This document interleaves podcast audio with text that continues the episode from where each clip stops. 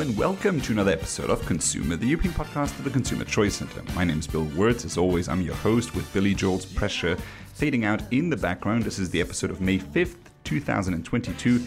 May the 5th be with you. And yeah, no, I'm a, I'm a day late. I'm flying solo this week, no guests uh, this week. Um, turns out organizing guests can sometimes be a bit more difficult, and unfortunately, we were not able to secure any guests for this episode. But that means that doesn't mean that you won't get an episode. I'm still have a lot of a lot of interesting things to talk about. Um, also, by the way, for the people who listen to episode one and who know why Billy Joel's Pressure is actually the intro music to this uh, podcast, uh, this is based on the Amazon Prime show Boys, which is, I, I believe, one of the greatest TV shows of recent history, um, and is actually uh, interesting news. Uh, season three coming out on June 3rd.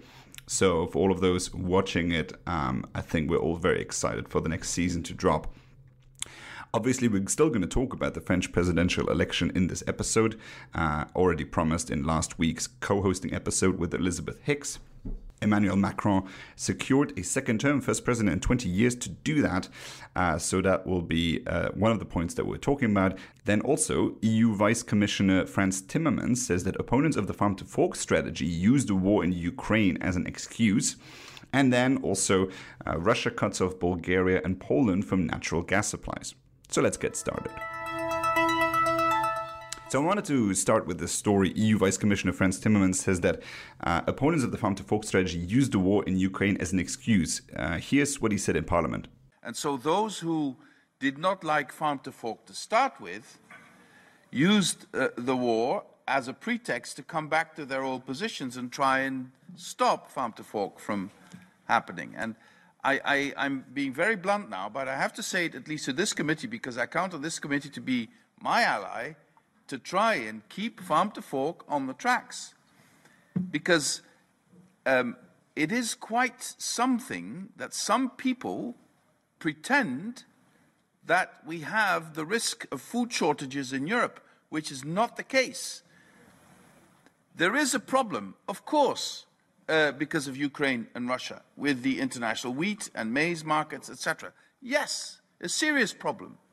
But to scare people into believing that we might not have food on our table in Europe is irresponsible and, frankly, so incredibly, um, um, how should I say this, dishonest that we should not go down that road. And if we don't understand that farm to fork is an attempt to save agriculture, not to punish agriculture, in light of the devastating effect of biodiversity loss and, and, and climate change effects on food production globally, then we are really, really um, uh, uh, in, a, in, a wrong, in a wrong attitude. So, so, of course, there will be the need to look at how we make sure that there's no famine in Africa because of what's happening in, in UK. But that's an issue of the functioning of the global wheat and, and maize market. That's not an issue of not being in, having enough wheat uh, in the world because I think we had a very good crop in the winter. The summer crop looks to be very good again. So there is it's a, it's a logistics and a financial problem. It's not a problem of not availability of food. And, and let's, let's keep this clear so that people don't create uh, uh, our citizens are already so terribly worried about so many things. And they are right to be worried about many things. But let's not add to their anxieties with false problems just to try and safeguard your economic uh, uh, position in certain sectors. Um, I can't plead enough for this, and please let's work together on this um, uh, so that we, we, we do something for our farming sector that is sustainable over the long run, and we put better products on the table for our citizens, and we restore our uh, biodiversity. And yes, we will come with our proposal for a nature restoration law um, in June. Um, so that is that is that I can tell you now. So this, of course, sparked quite some reactions. Frans Timmermans here says that the people who were against the farm to fork strategy in the first place now use the war in Ukraine as an excuse.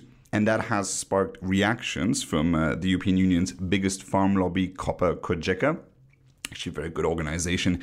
Christiane Lambert, according to Politico, the president of the EU's farmers umbrella lobby COPA, reacted at the press conference today telling him, quote, stop spreading fake news about the position of COPA Cogeca.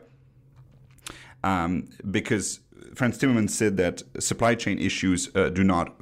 I mean, there's supply chain issues, but there's no real supply issues. And here, the farmers uh, say that uh, Timmermans is wrong.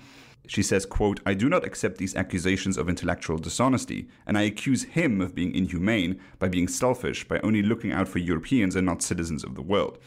And then Politico writes, she added that there are in fact already shortages of sunflower oil in supermarket shelves in Europe and warned that the poorest EU citizens may struggle to eat due to rising food prices. I can confirm, being in the Netherlands quite regularly, um, sunflower oil was already sold out in, in, in, many of the supermarkets here. So that is a real effect. And we talked in one of the past episodes about how Spain is looking for alternatives from Brazil to import sunflower oil. So this is a real issue. And of course, an issue that low income countries, especially in Africa, do not necessarily have the means to pay the premium prices for alternative imports.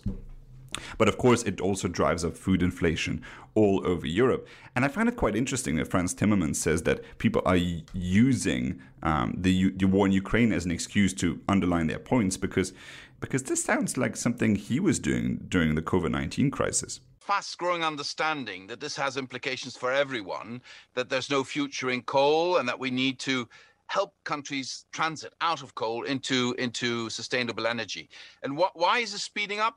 I think because they understand there's a direct link between this transition and uh, um, uh, Next Generation EU and the multi-annual budget uh, that will help us come out of the crisis, hopefully, uh, in the next couple of years. So if they delay and don't link it with the financial possibilities offered uh, by Next Generation EU, they might lose out in terms of the support they can get from Europe. So I think that is also speeding up their own thinking. Uh, apart from the fact that economic realities are also sinking in, there's simply no economic future in coal. Frans Timmermans, for such a long time, has been on our case about how COVID 19 proves that we need the Green Deal. So, how exactly is this different? Because with COVID 19, we faced unprecedented supply chain issues. We faced unprecedented, uh, apparently, need for recovery funds. And uh, and Frans Timmermans' first response was that food is too cheap. Uh, so so that's a very interesting uh, perspective here. That he says, oh, the people who were already against it are now using it as an excuse. Well, the people who were already in favor of the Green Deal uh, use COVID nineteen as an excuse to underline their point.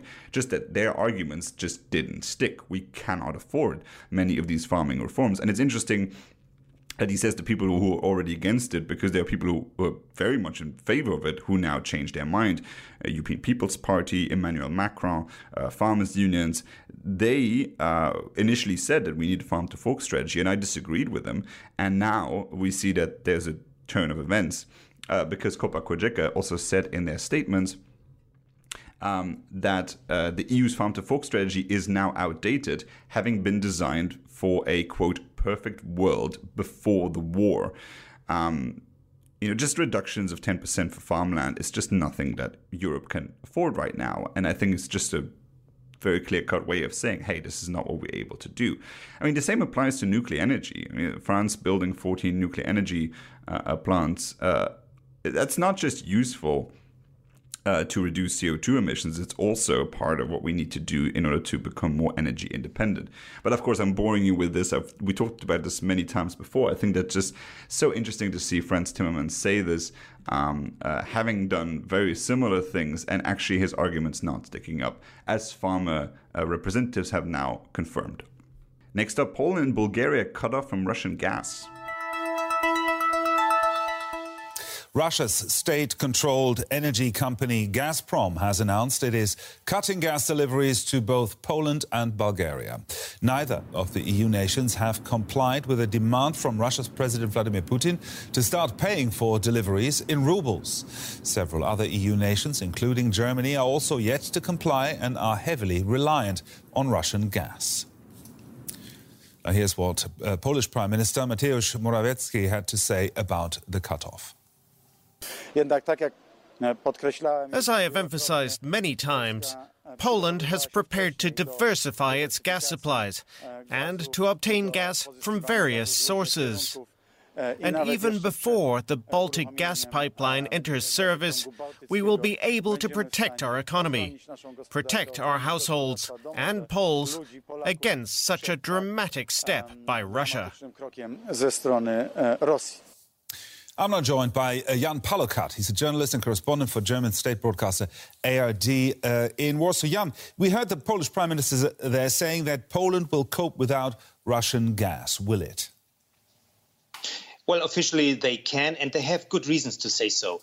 Um, given the fact that the deposits here in Poland are, according to official data, pretty much filled as to two thirds of its cap- capacity, uh, given the fact that the heating season is almost over, and given the fact that Poland indeed built alternative routes, they built a, a terminal for liquid natural gas uh, at the Baltic Sea. They are about to uh, finalize the uh, already mentioned here in the statement um, Baltic pipeline throughout the Baltic Sea, um, which could deliver Norwegian gas uh, to Poland as for starting for October. So putting all these things together, Poland can cope. But of course, LNG gas from overseas and Norwegian gas uh, is much more expensive uh, than um, is much more expensive. Excuse me, is much more expensive than Siberian gas. So the real challenge may be even higher inflation numbers, and Poland mm. is already uh, suffering high inflation numbers here. So there's some interesting dynamics uh, playing out here because it turns out that Poland and Germany have already been working together on exchanging uh, energy resources. So Germany was just recently telling Poland that they can supply them with natural gas, but turns out that Poland actually has much bigger natural gas stocks uh, being filled up. It's about two thirds of capacity that the natural gas stocks are now filled up. Also, we're getting out of the the individual household heating season. At least slowly, we're getting out of it and uh, and that means that it might be vice versa. It might be that very soon Polish people will have to make the decision: Do we want to reduce our temperature in our place in order to give uh, natural gas reserves to our German counterpart? which is a very interesting dynamic. We also talked about LNG and LNG delivery from the Baltics to um, uh, to, to Poland. And then also, it turns out that Germany is using, uh, is now suggesting to use oil reserves, German oil reserves, to power the natural gas power stations uh, that are shared between Poland and Germany. Uh, so, so very interesting how that will develop because EU member states already have an integrated grid. I mean, there is exchanges between countries, uh, and it turns out that we might very much need a mechanism in order for EU member states to share resources as they come in. And we'll see. Uh, because, I mean, COVID 19 has shown that borders were very quickly closed when countries saw an emergency. In this situation, where the decisions were made together uh, and, and, are possibly going to be made together uh, in, in, in, the near future about Russian oil embargoes, at least that is expected, um, even though some parliaments are voting it down. In Luxembourg, the government recently struck down a, a motion to to embargo. Uh, to boycott um, um, Russian oil imports, uh, but eventually we'll get there. And then the question is going to be how exactly are EU member states going to organize this redistribution? Because I mean, you can do a redistribution and you say, okay, well, this poorer country will give resources to a richer country, but then can't the poorer country sort of evaluate what the richer country is spending their money on? Like, is it necessary to spend money on this right now if you well, would need the resources to buy gas for your people. And why should we share it with you? Because this is very similar to what we had during the financial crisis, um, uh, notably because, um, um, well, countries such as Germany were saying, well, Greece should not spend money here and there as long as there is a sovereign debt crisis. And so it'll be interesting to see that coin reversed on them and, uh, and, and, and see you know how the, the fiscal responsibility debate will play out on an EU stage. And then, last but not least, uh, result of the French presidential election: Emmanuel Macron won against Marine Le Pen, uh, 58% versus about 42. Uh, of course. Uh, winner even over Marine Le Pen was the abstention rate at about 26%, highest since 1969.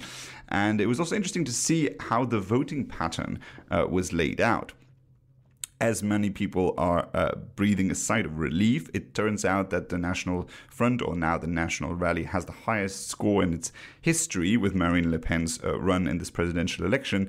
And also very interesting to see the age group division. So in the 18 to 24 um, uh, age department, and also uh, those 70 plus, Macron is the clear winner. But Le Pen carried the 25 to 34 age bracket. Interesting, because that is in my age bracket, and interesting to see that they majoritively voted for Le Pen. Uh, in the 50 to 59 year old uh, bracket, they were head to head.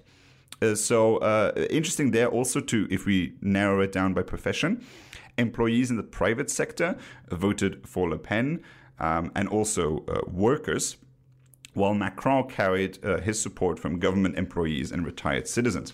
But of course, the next step for France will be the parliamentary elections. Uh, that is in a few weeks. I think that's in June. I think June 12 is the parliamentary election. And Macron knows that those will be crucial for the way forward.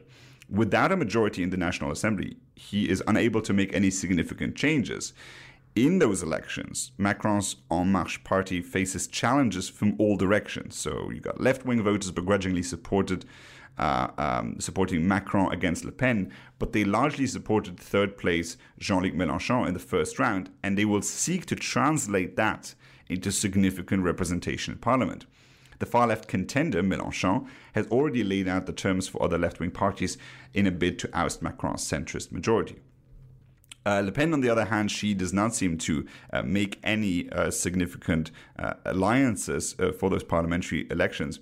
And then, of course, there's the there's the significance of this election. So Macron Macron's re-election serves as a stabilizing factor for the EU. That is clear. Um, Brussels had looked upon this vote with quite some unease, as the war in Ukraine requires unequivocal leadership in the European Union. Um, but even in losing, Le Pen secured the highest number of votes for a party that she's ever gotten. Each time Le Pen and her party challenge the moderate establishment in France, they get closer to securing regional and national offices. In 2017, Macron's lead over Le Pen had been 32 points, now it's only 17. Whether or not Le Pen, who, by the way, has not ruled out a fourth uh, attempt, whether she runs again is not a logistical problem for her movement, because actually her niece, Marion Maréchal Le Pen, is a popular alternative among their nationalist supporters. Uh, but I also found interesting that Mac- after Macron's re-election, there had already been hints at policy changes because, of course, it is his second and last term, the terms being limited to only two in France. Um, and there was a Macron aligned member of the European Parliament who already indicated the French will push for increased robotization in agriculture as well as an overturn on the consensus on the ban on genetic engineering. So, whoa, that's good news. Before the election, Emmanuel Macron had recognized that the war in Ukraine meant that Europe cannot afford to pursue an agricultural policy that reduces farmland and cuts down on crop protection. So very interesting there. Gene editing might be on the table, while Emmanuelle Charpentier is uh, originally French and one of the discoverers of this uh, technology. And so um, the European Commission had already worked on a revamp of that, and with French support, it might actually soon be the case that we'll finally get some uh, technological advances, despite of what many of the um, opposing NGOs uh, might say on this issue. So I think we'll have quite a legislative battle had on this issue in the next uh, in the next five years. Um, I think for more analysis on, on what's going on uh, in, in, in the French uh, elections, I think we'll probably have to wait for June, the parliamentary elections. Will Emmanuel Macron actually secure a, um, a majority in parliament? But then, still, uh, even as president, he is co legislator in the European Council, so that is not insignificant either. And depending on the type of uh, coalition that he's uh, that he, he he might see in Parliament, he would still be able to um, to co- co- cooperate because there have been so this is what the French call the cohabitation. So this is when the parliament is different to the uh, political priorities of the president. There is still collaboration, but legislative reform moves a lot slower, which might not necessarily be bad for the French. So uh, we'll see. We'll see how that goes. Uh, in any way, that is all we have time for today. Uh, it was interesting to go solo and without a guest this time. I really hope that next time around we'll be able to have some new guests. Um, thank you so much for tuning in to this episode, even though it's just me talking this time. Um, in any way, uh, make sure to rate us on all of your podcast hosts and uh, recommend it to a friend if you can. If you want to support this podcast, you can make a donation on consumerchoicecenter.org slash donate. Also, you can do that in cryptocurrencies. And uh, support us on Podcasting 2.0. As always, I'm your host, Bill Wirtz. See you Thursday. You